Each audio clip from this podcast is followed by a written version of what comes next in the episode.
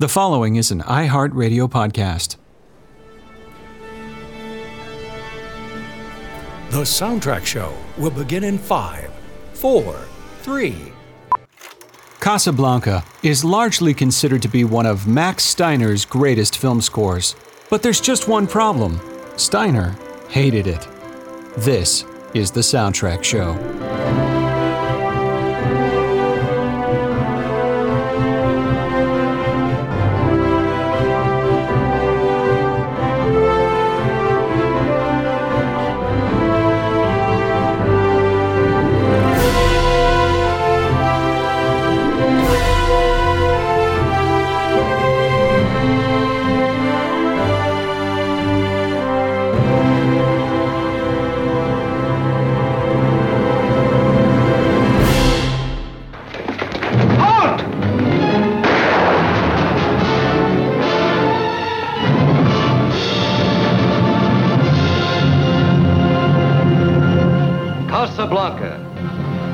No escape. Against this fascinating background is woven the story of an imperishable love and the enthralling saga of six desperate people, each in Casablanca to keep an appointment with destiny. I was willing to shoot Captain Renault, and I'm willing to shoot you. All right, Major, you asked for it.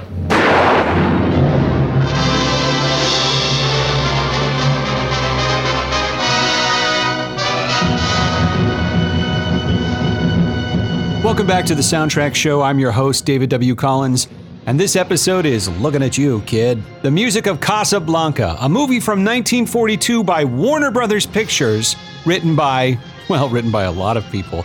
Produced by the legendary Hal B. Wallis, directed by Michael Curtiz, starring Humphrey Bogart, Ingrid Bergman, Paul Henreid, Claude Rains, Conrad Veidt, Peter Lorre, Sidney Greenstreet, a whole parade of classic Hollywood stars with a film score by the legendary composer Max Steiner.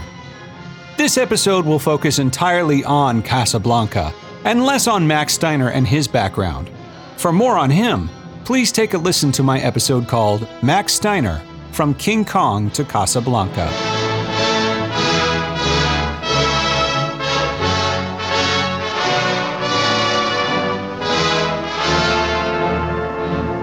Casablanca is considered by many people to be one of the greatest pictures to ever emerge from the classic Hollywood studio system, for a variety of reasons.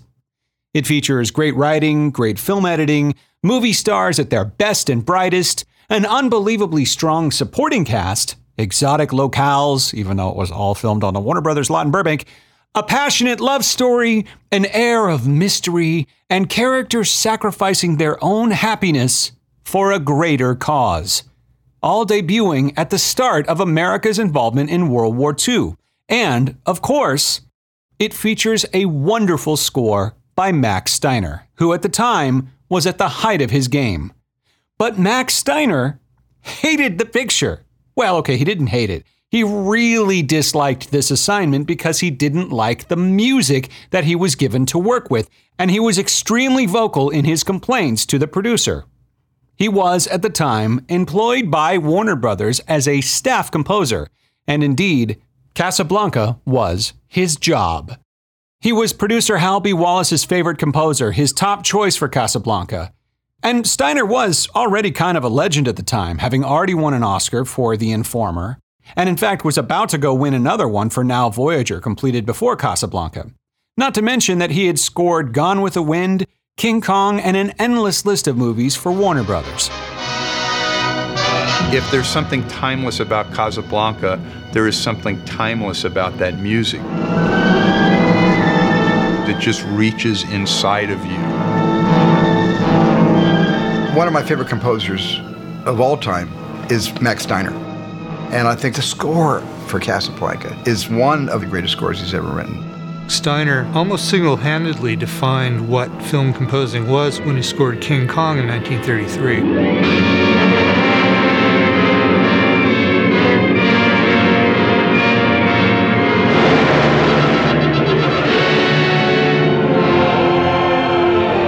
And his crowning achievement was in 1939 with Gone with the Wind. The music in Casablanca, like everything else, is shameless theatricality. Like every time the Germans enter, you know, the way the music almost does the dun dun dun dun dun.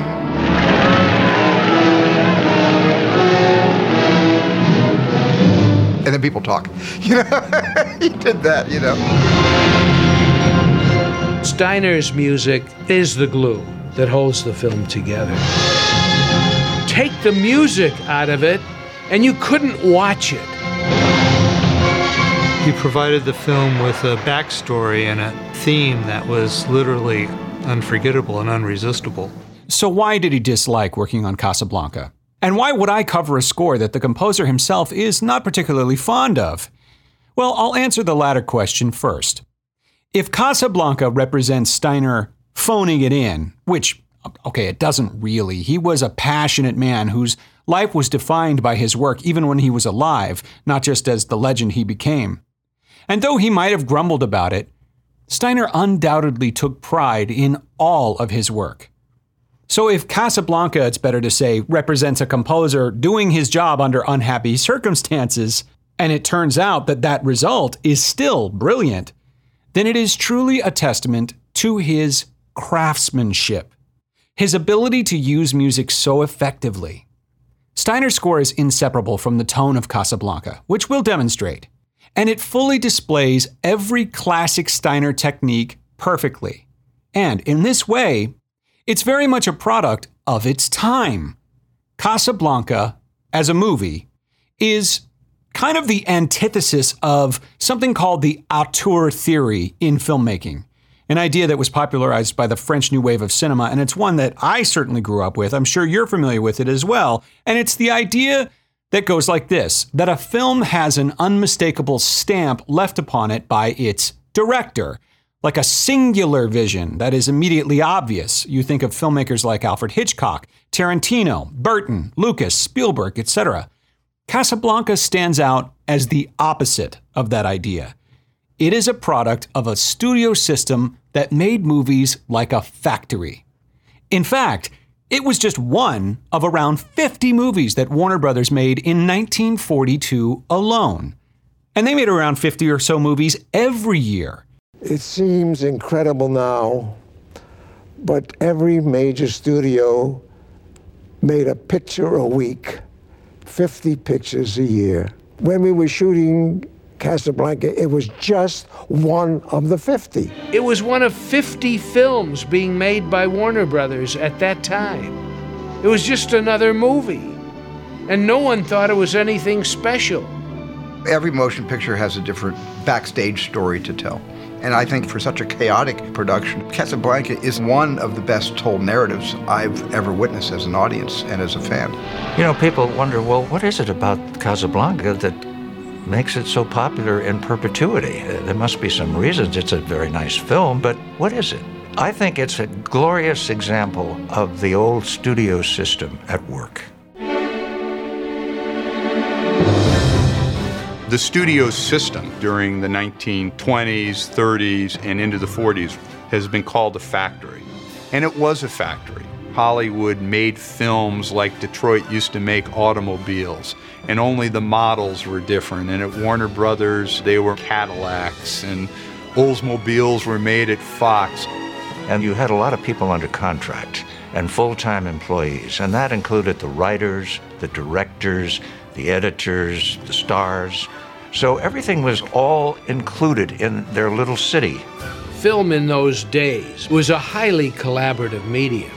A lot of people contributed a great deal to all of these films. It was like a really, really well cogged machine.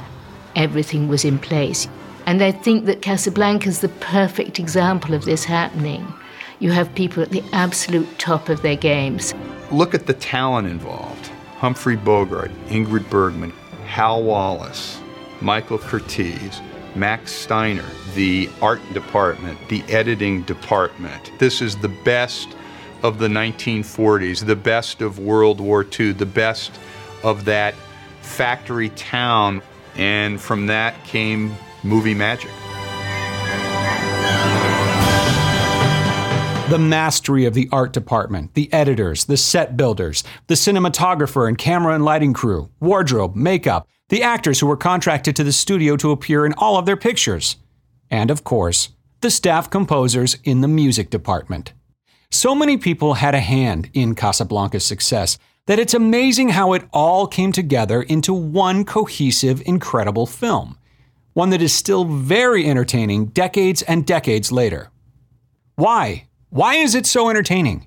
What makes Casablanca so great? Well, this takes a longer time to answer. And along the way, we'll talk about Steiner's work on the project and why he had certain feelings toward it. Let's go back to the very beginning of this fascinating project, because doing so will reveal some really great behind the scenes stories. First of all, we have to start with the brothers Warner Harry, Albert, Sam, and Jack Warner. Jewish immigrants from Poland who came to America as young children. And as adults, they were running their own business, the movie company Warner Brothers and they were absolutely sick over the atrocities being committed by Hitler and the Nazis in Europe during the 1930s, years before the United States got involved in the war. Because of their strong feelings about the Nazis, the Warner Brothers decided to use their company to fight them at a time in America where this just wasn't popular. In 1938, they put out a very strong anti Nazi film called Confessions of a Nazi Spy, an FBI suspense drama starring Edward G. Robinson, one of their biggest contracted stars. Well, this infuriated Germany, of course, but it also infuriated the rest of Hollywood. As other studios around town stood to lose a ton of money if American films were no longer allowed to be distributed in Germany. The brothers even received death threats over the release of the film. But release it they did.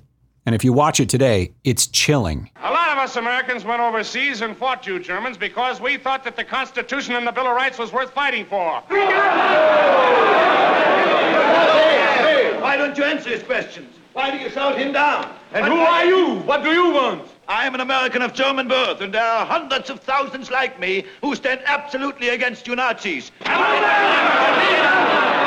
You people make democracy a fanatical faith. It's no use arguing with you. Force is the only force is the only language you will understand. And we'll speak to you in your own language soon enough.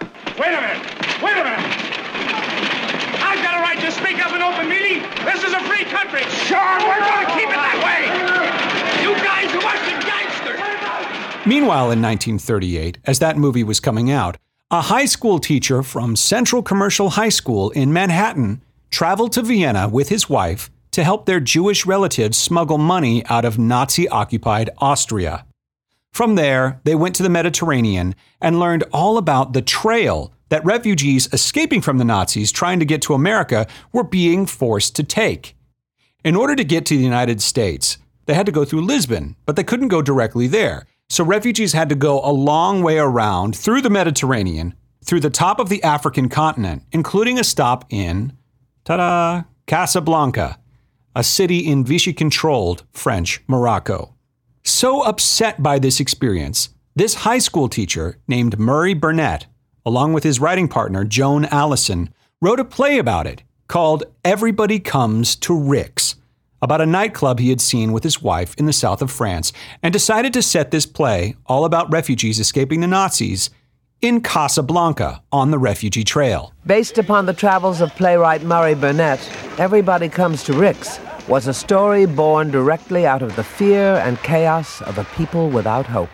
Well, originally, he and his wife had gone over to Europe, and this was in the, the late 30s.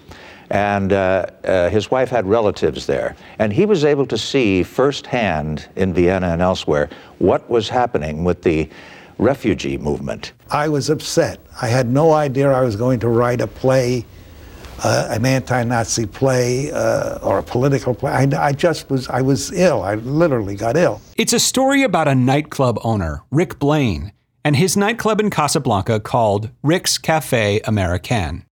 The play was completed in 1940 and strongly featured a song that Burnett and Alison chose, an older tune called As Time Goes By, which was originally written by songwriter Herman Hupfeld for a 1931 play called Everybody's Welcome. The song has a nice melody. It goes like this You must remember this. A kiss is just a kiss. A sigh is just a sigh. Fundamental things apply as time goes by.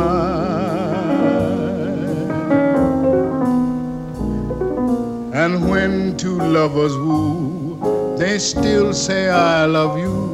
On that you can rely. No matter what the future brings as time goes by.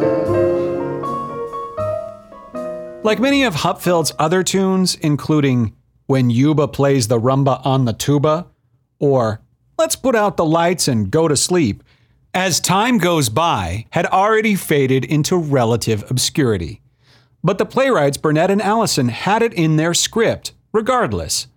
The play sadly was never produced. A deal fell through with the playwrights, and ultimately, Burnett and Alison's literary agents decided to shop the script around, including to the major Hollywood studios. Now, this is where the two stories come together Warner Brothers and this play. Tragically, the United States woke up to the Warner Brothers way of thinking regarding the Nazis and their allies when Pearl Harbor was attacked on December 7, 1941. It changed everything about public opinion, and the U.S. entered World War II shortly after. Now, that attack, like I said, was on December 7th. On December 8th, Burnett and Alison's play, Everyone Comes to Rick's, was reviewed by a reader at Warner Brothers, who immediately sent it to his boss, the powerful producer Hal B. Wallis, and recommended it as a good candidate for a screenplay. So, of course, the script was greenlit almost immediately. This is Warner Brothers we're talking about, the studio that prided itself in fighting the Nazis. They'd been doing it for years at this point. It was part of their identity, part of their DNA. It didn't take long for Wallis to get Everyone Comes to Rick's into production, with the character of Rick being written for up and coming star Humphrey Bogart. To give the project a little more of an exotic allure, the title was changed from Everyone Comes to Rick's to Casablanca, most likely because of the success of a United Artists film called Algiers from just a few years before. On May 25, 1942, Casablanca began filming on the Warner Brothers lot in Burbank. The movie factory, the well oiled machine that was the old Hollywood studio system, was hard at work making history on the Warner Brothers lot. And now for a brief intermission.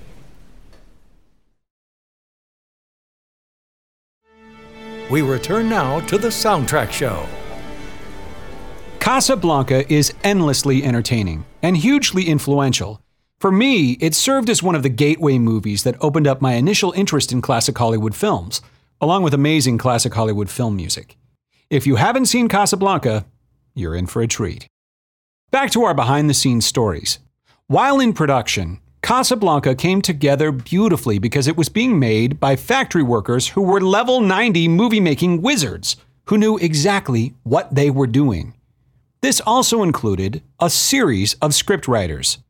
Besides having its basic framework from the play from Murray and Alison, other writers were also brought in, such as the Epstein twins, Howard Koch, and even Hal Wallis himself adding lines. The basic plot synopsis, or really just the setup for Casablanca, goes like this. We see the long trail that refugees from Paris must take to escape the Nazis, going along the top of Africa to Casablanca, as I mentioned before. All desperately trying to book passage to Lisbon so that they may finally escape to America. In Casablanca, corruption is the rule, as people desperately sell jewelry, possessions, or even themselves in order to buy exit visas, or as the film calls them, letters of transit, to get out of Casablanca. They wait and wait and wait. Many refugees, including wealthy cultural elites, are stuck there trying to buy their way out. All of the action centers around a nightclub called Rick's Cafe Americain, where we see pickpockets, drunkards, gamblers, refugees of all kinds, parasitic entrepreneurs that prey upon the desperate, even French prefects and Nazi officers looking for spies and members of the resistance. Truly, everyone comes to Rick's. At the top of the movie, we find out that two German couriers were murdered just outside of Casablanca, and police are rounding up the usual suspects looking for the murderer. Nazi officers arrive in Casablanca out of concern, and the local French authority, played by one of my favorite actors, Claude Rains, takes them to Rick's, knowing that that is where the action is. At Rick's, we meet the club owner, Rick Blaine, played by Bogart, a mysterious, no nonsense, but charming American who looks after his customers. One customer is played by character actor Peter Lorre, who has the ultimate, irrefutable letters of transit and he asks Rick to hide them somewhere in the club for him to pick up later. Will you keep these for me, please? For how long? Oh, perhaps an hour, perhaps a little longer. I don't want them here overnight. Mm, don't be afraid of that. Please keep them for me. Thank you. I knew I could trust you. Hey, I heard a rumor those two German couriers were carrying letters of transit. Huh? Oh, huh. I've heard that rumor too. Poor devils. Yes, you're right, Ugarte. I am a little more impressed with you. Rick hides them in his friend Sam's piano in the middle of the club, near the rest of the bandstand. But only after we learn that these letters came from those two murdered German couriers, and Lorre's character is the murderer. The French police arrange the arrest at Rick's in front of the German officers as a dramatic display to win favor. But things with the Nazis get tense as a famous resistance leader named Victor Laszlo walks into the club, played by actor Paul Henreid. He came there to secretly meet the just arrested Lorre character in order to obtain said letters of transit. Though it's risky to be so out in the open, Casablanca is, according to the story, technically neutral territory so the Nazis don't arrest him openly for a variety of reasons. But what interests us, the audience, is that Laszlo is accompanied by his wife, Ilsa Lund, played perfectly by Swedish actress Ingrid Bergman. And this is when the action really kicks in. You see, Ilsa, Laszlo's wife, and Rick, Humphrey Bogart, who owns the cafe, used to be lovers and were in Paris together as a couple. It all fell apart when the Nazis invaded Paris in May of 1940, and Rick and Ilsa, planning to escape together, never saw each other again after Rick was stood up at the train station. Now that he sees her, married to a resistance leader, in his club, in a different part of the world, with the Nazis and local French police applying pressure, this love triangle drama really starts to get interesting. And it's wildly entertaining, filled with classic one liners. I've often speculated on why you don't return to America. Did you abscond with the church funds? Did you run off with the senator's wife? I like to think that you killed a man. It's the romantic in me. It's a combination of all three. And what in heaven's name brought you to Casablanca? My health. I came to Casablanca for the waters. The waters? What waters? We're in the desert.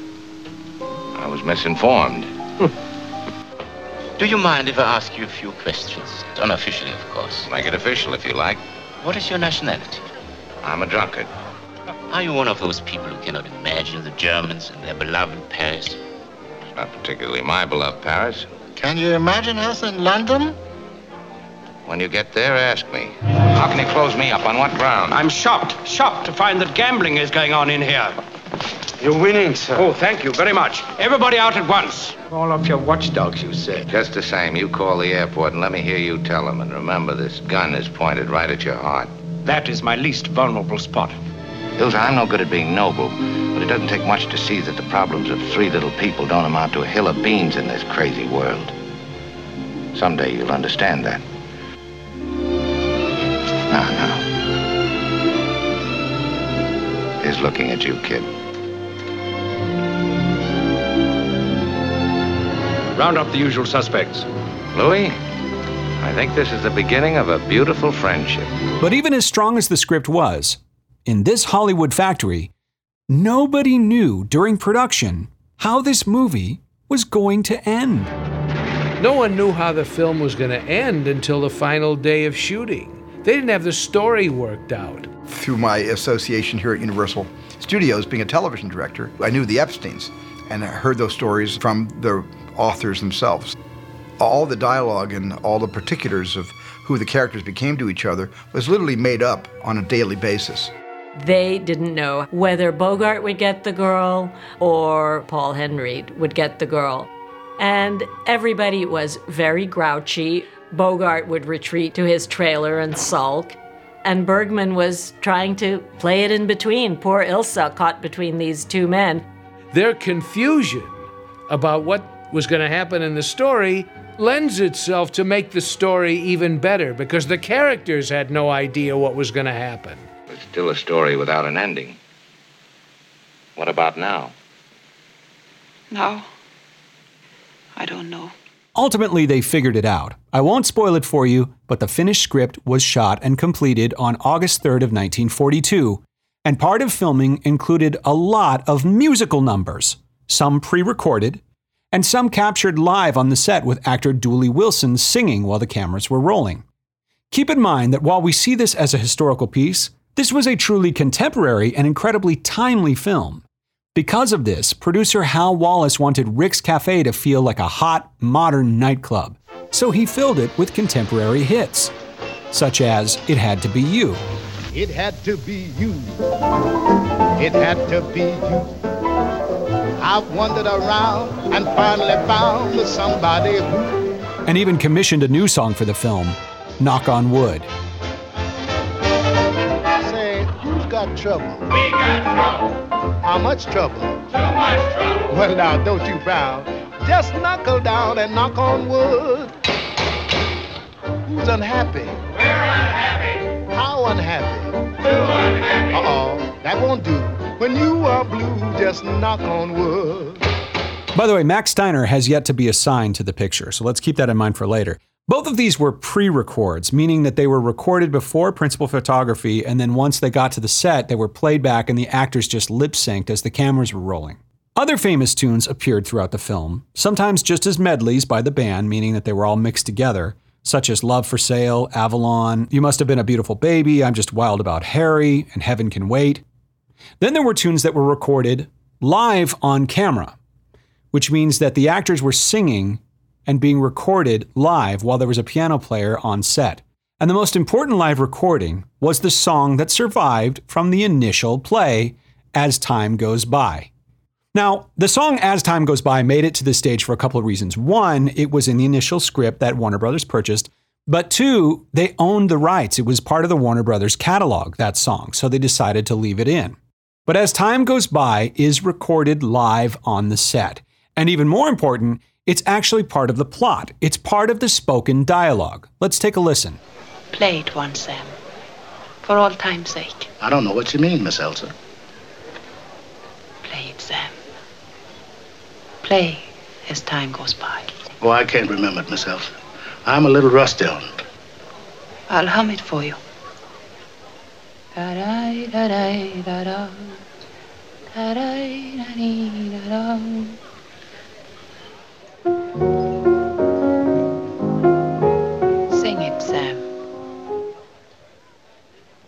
You must remember this.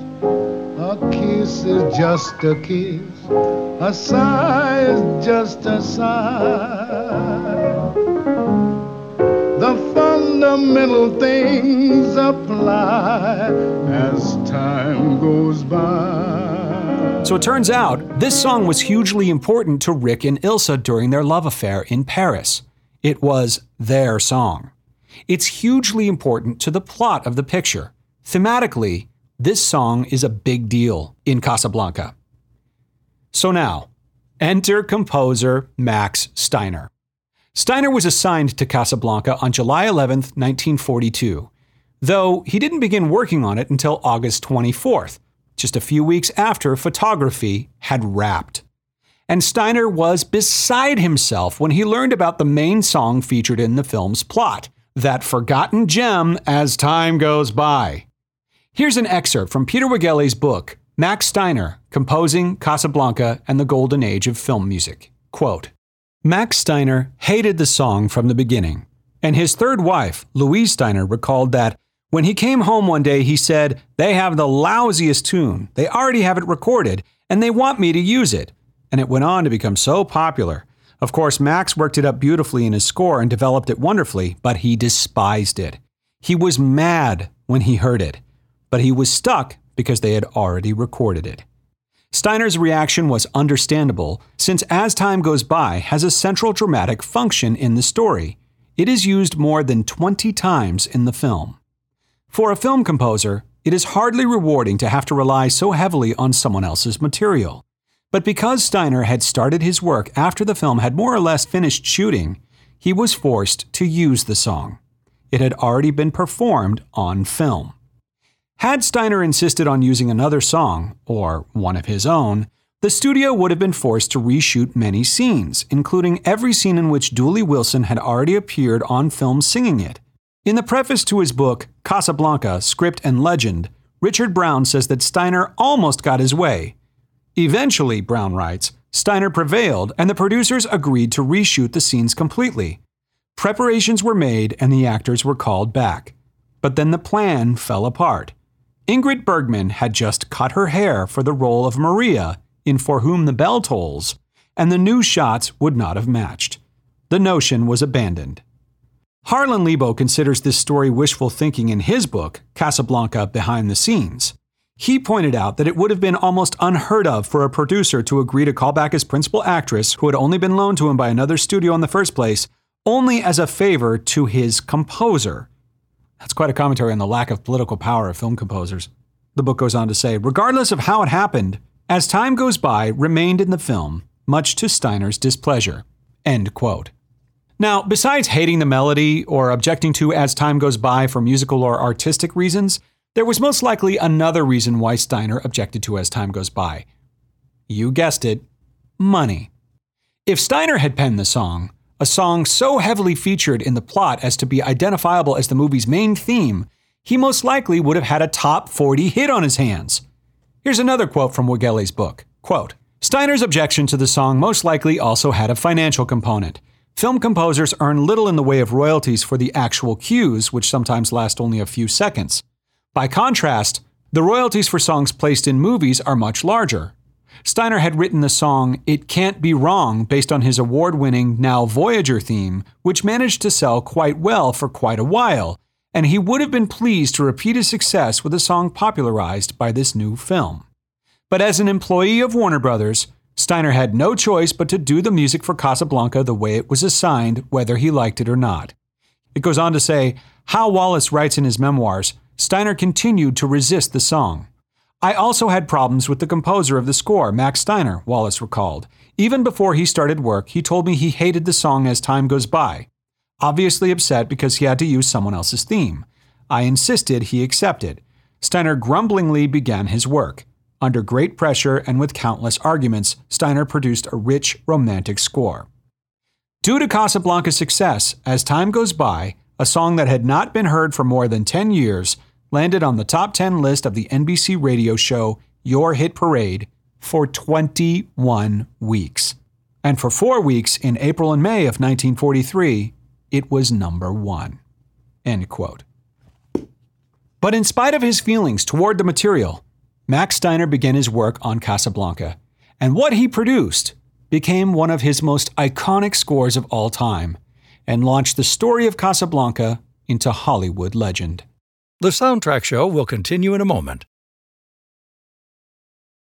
We return now to the soundtrack show. It's still the same old story a fight for love and glory, a case of do or die. Max Steiner hated the song. He wanted to have them reshoot scenes and take that song out. And they actually contemplated doing it. Hal Wallis, Jack Warner, and the rest of them have Ingrid Bergman to thank for not having that theme change because the scene with Bergman humming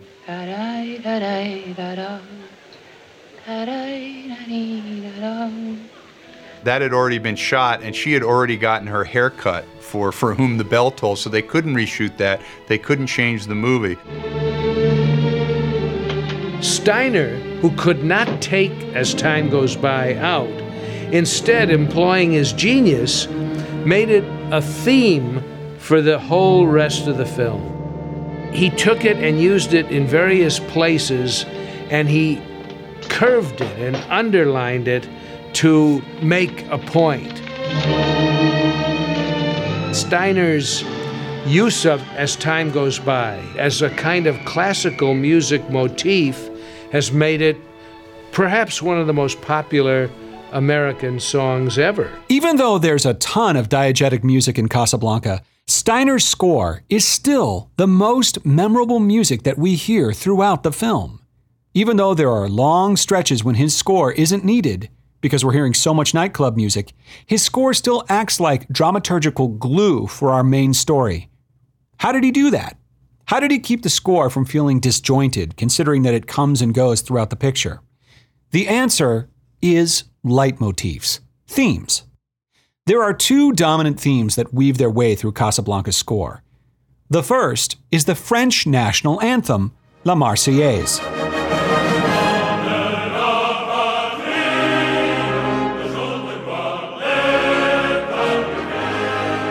Steiner uses this as a symbol of freedom, a symbol of resistance, and he masterfully weaves its melody into his score as an intellectual commentary for the audience on what's going on with the political plot. When played proudly, it's a moment of character triumph. When played sadly, it's a moment of defeat. Sometimes it's even overtaken by other themes to demonstrate what's happening in the plot. Let's take a listen now to the opening of the movie Casablanca.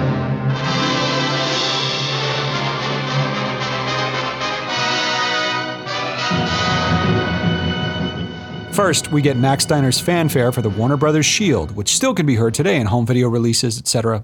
He started using it in 1937 with a film called Tovarich and used it in over 100 pictures for Warner Brothers. Then we move into music that suggests an exotic locale in northern Africa.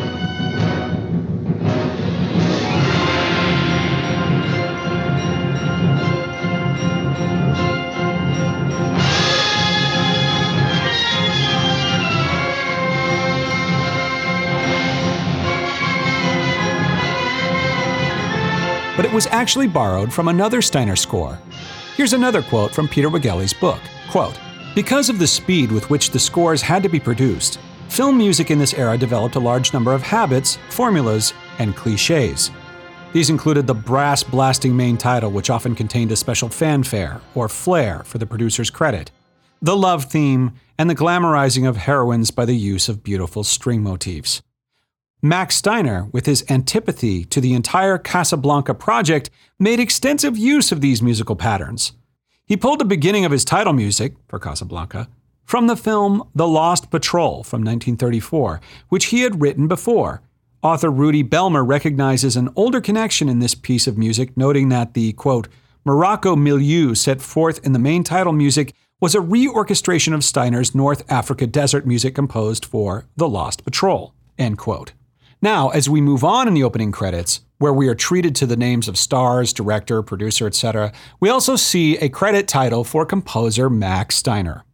Maybe it was his flair for the dramatic, maybe it was to make himself feel better about using material from other sources in his score, but when his name appears on screen, we get our first appearance of La Marseillaise.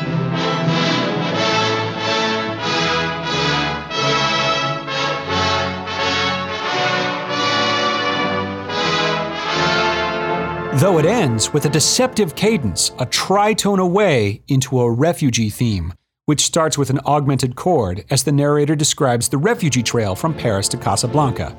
With the coming of the Second World War, many eyes in imprisoned Europe turned hopefully or desperately toward the freedom of the Americas. Lisbon became the great embarkation point, but not everybody could get to Lisbon directly and so a tortuous, roundabout refugee trail sprang up. Paris to Marseille.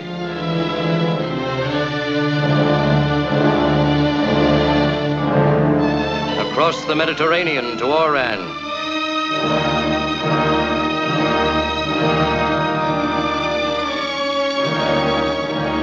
Then by train or auto or foot across the rim of Africa to Casablanca in French Morocco.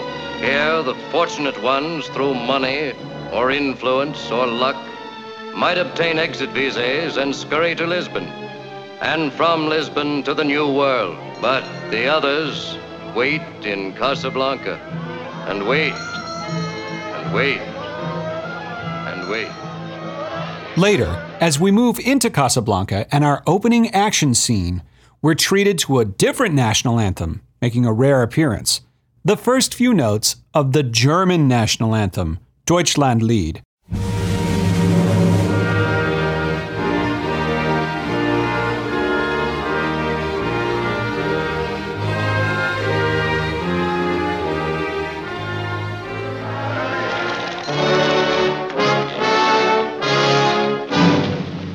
it transitions us from our Moroccan street scene into a French police station where a French police officer is reading an all points bulletin to apprehend a murderer. Casablanca. Round up all suspicious characters and search them for stolen document. Important. This is followed by rolling percussion to build suspense. But by giving us the German national anthem,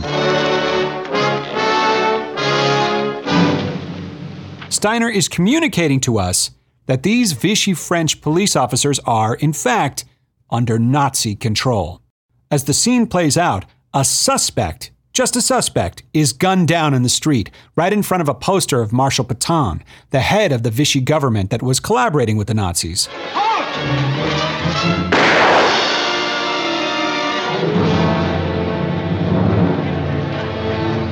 As the man dies and the police find paperwork on the dead man containing the symbol of the Nazi resistance, we transition to the Palace of Justice in Casablanca and we hear, you guessed it, La Marseillaise.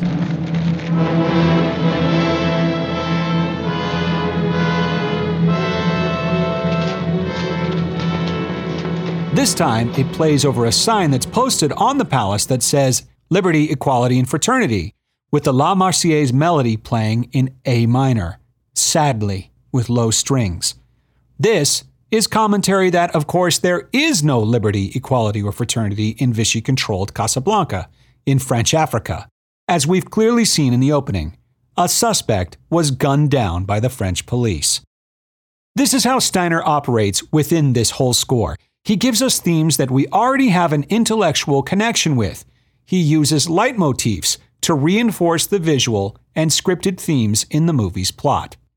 La Marseillaise is used throughout Casablanca, but there is one scene in the movie that is really one for the history books, and we absolutely must examine it in detail. First of all, the plot of Casablanca takes place over three nights. It's almost like three acts. And in the second act, the second night at Rick's in Casablanca, the Nazi officers are all there Rick is there, Ilsa is there, the French officer Renault is there, and resistance leader Victor Laszlo is there, trying to convince Rick to give him the letters of transit that he knows Rick is in possession of. Anyway, as they're talking, they see that the Nazis have commandeered the piano and are loudly singing a patriotic German song, Die Wacht am Rhein, or The Watch on the River Rhine, which was popular during the Franco Prussian War and in World War I. And of course, it is very, very unsettling for the French immigrants or for any immigrant in the cafe at that moment because they are powerless against the Nazis, who have essentially ruined their lives. It's why they're there. Everyone looks disturbed by it, but doesn't dare do anything.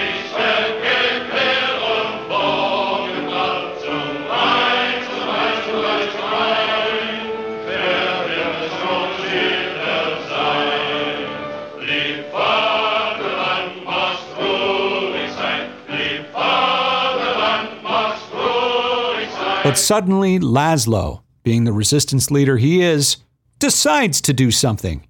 He marches over to the bandstand where the rest of the band is sitting silently, in horror, and tells them to play La Marseillaise as an act of defiance against the singing Nazis, and of course, as a symbol of resistance. Play La Marseillaise.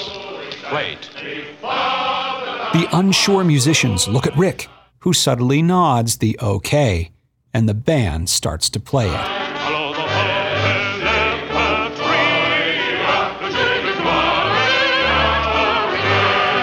Laszlo starts singing La Marseillaise at the top of his lungs and immediately is joined by passionate cafe patrons who rise from their seats, singing with tears streaming down their faces.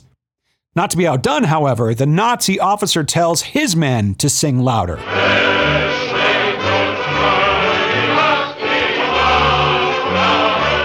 But soon the whole cafe is drowning them out, singing the French national anthem at the top of their lungs.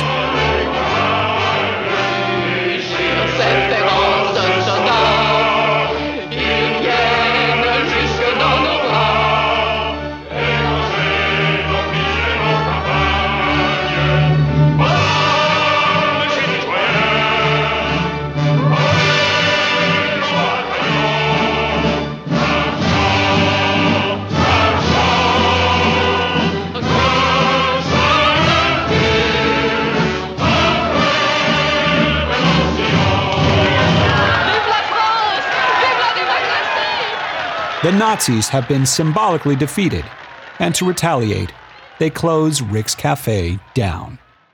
Wow, it's powerful. No wonder Max Steiner picked up on this and decided to use it as a main theme in his film. Now, there are two things that we may not realize about this particular scene, two things that make it so great. First of all, as film critic Pauline Kael points out, only three of the 15 main cast members of Casablanca were born in America. The rest, like actor Paul Henreid, were immigrants.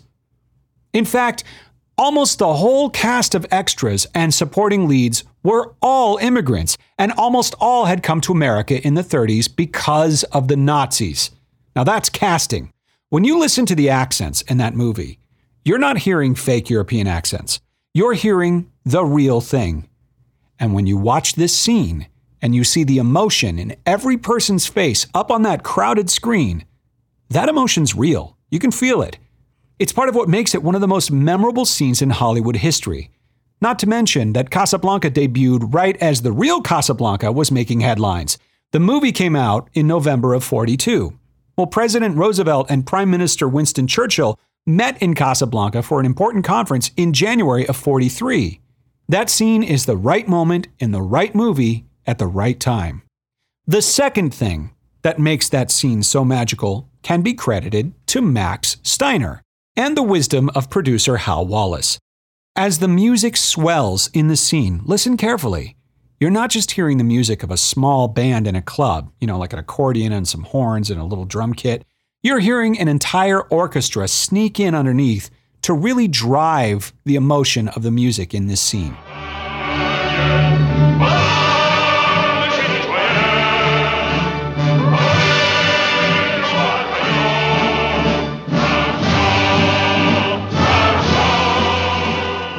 That is a great example of a blending of film score and diegetic music, still very cutting edge for its time. We'll hear a bit more of La Marseillaise in a little while, but now we have to move on to the movie's main musical theme, the one that we've been building up to now during this entire discussion. Regardless of Steiner's feelings about As Time Goes By, being a professional and knowing that it is central to the movie's plot, he masterfully uses it far more extensively than any other piece of melodic material in this score. Dozens of times, sometimes as fragments, sometimes as full statements, the melody of As Time Goes By can be heard throughout Casablanca to heighten the drama.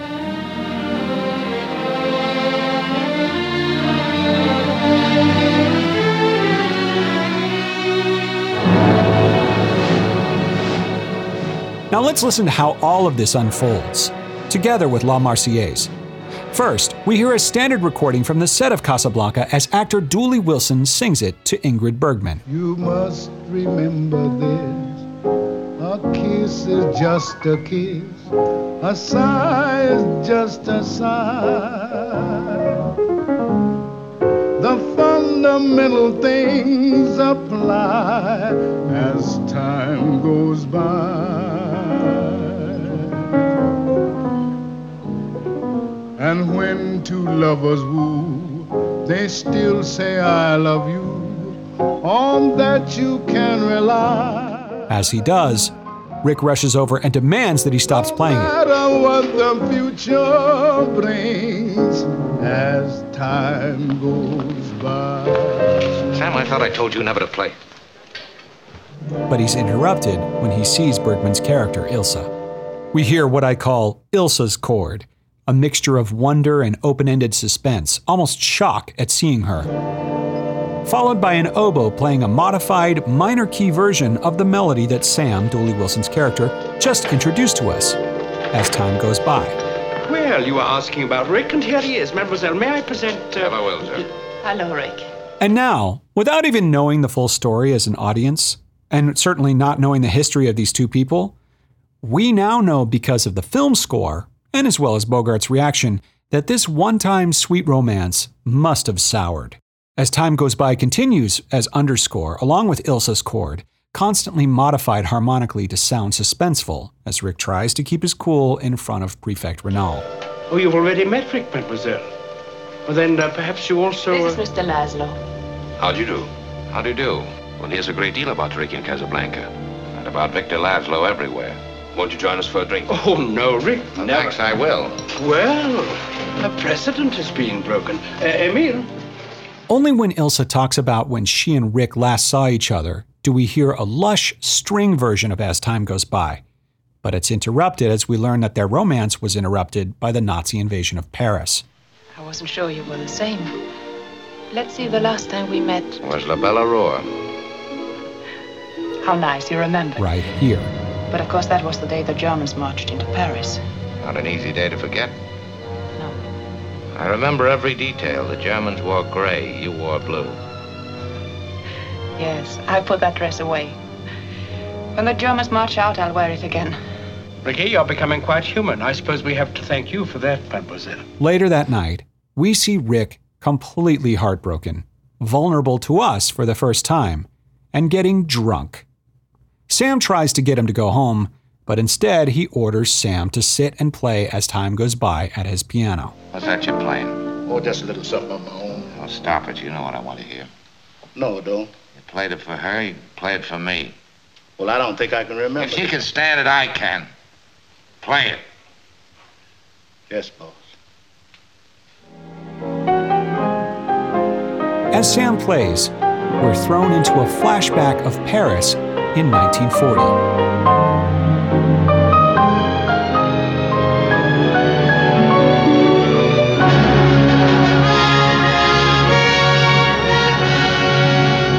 We see l'Arc de Triomphe, am I saying that right? The Arc of Triumph in Paris, and we hear a full blown Glory Days version of La Marseillaise to set up Paris during a happier time.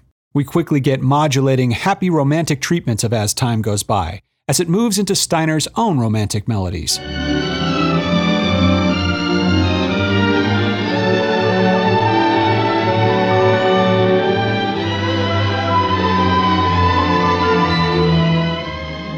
This montage shows the two of them driving, dancing, and finally sharing a romantic bottle of champagne.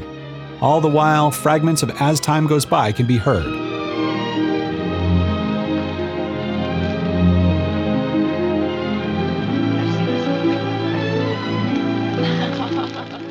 Here it's interrupted by source music as the two dance at a French nightclub, the song Perfidia.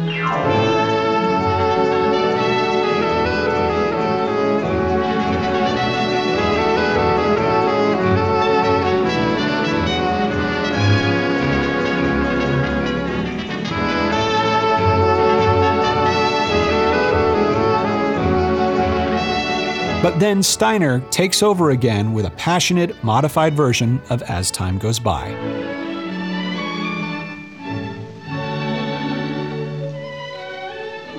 Franc, for your thoughts. In America, they'd bring only a penny, and I guess that's about all they're worth. Well, I'm willing to be overcharged. Tell me. Well, I was wondering Yes. Why I'm so lucky, why I should find you waiting for me to come along. Later, after the invasion has begun, we hear a tortured version of As Time Goes By, as Ilsa seems troubled. That- that- that's too far ahead to plan. Yes, I guess it is a little too far ahead. Well, let's see. Uh, what about the engineer? Why can't he marry us on the train? Darling. Oh, why not? The captain on the ship can. It doesn't seem fair that. Hey. Hey, what's wrong, kid?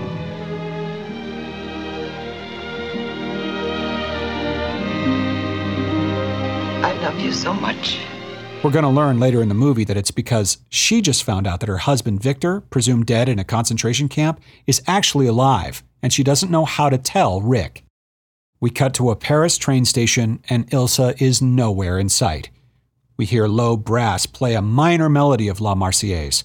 Paris is falling.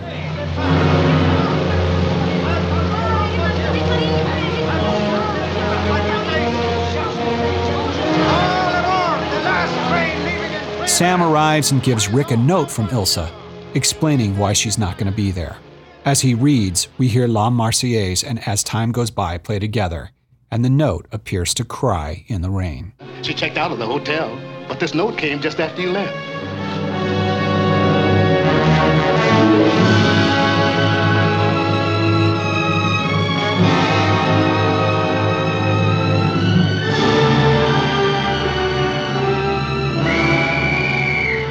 The last call, Mr. Richard.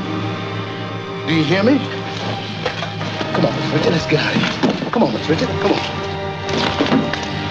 As the two friends get on the train without Ilsa, low brass accentuates the drama, and we fade back to present day with Rick drunk.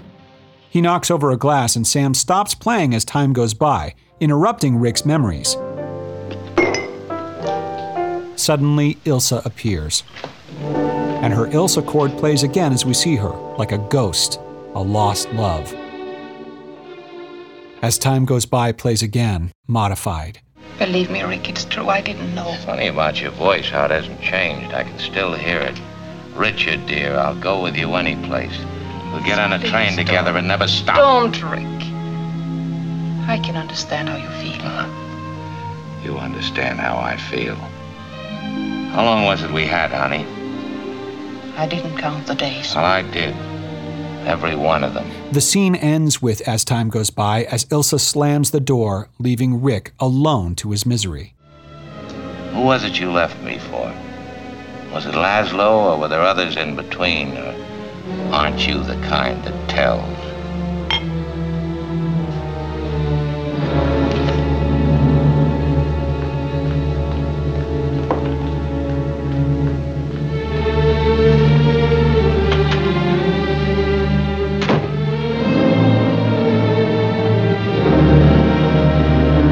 Lays his head down, we hear La Marseillaise played mournfully.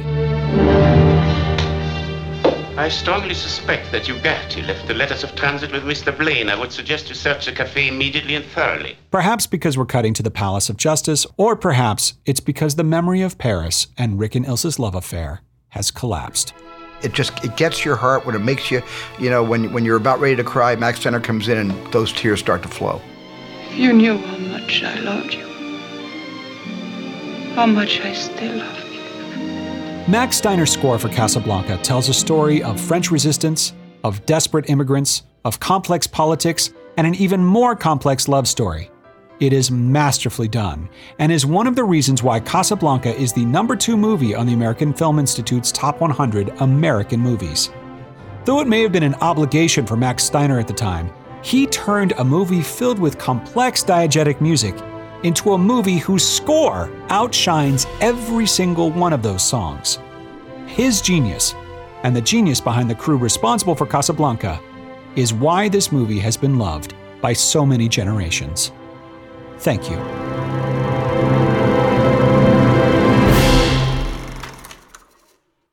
The Soundtrack Show is an iHeartRadio podcast. For more podcasts from iHeartRadio, visit the iHeartRadio app, Apple Podcasts, or wherever you listen to your favorite shows.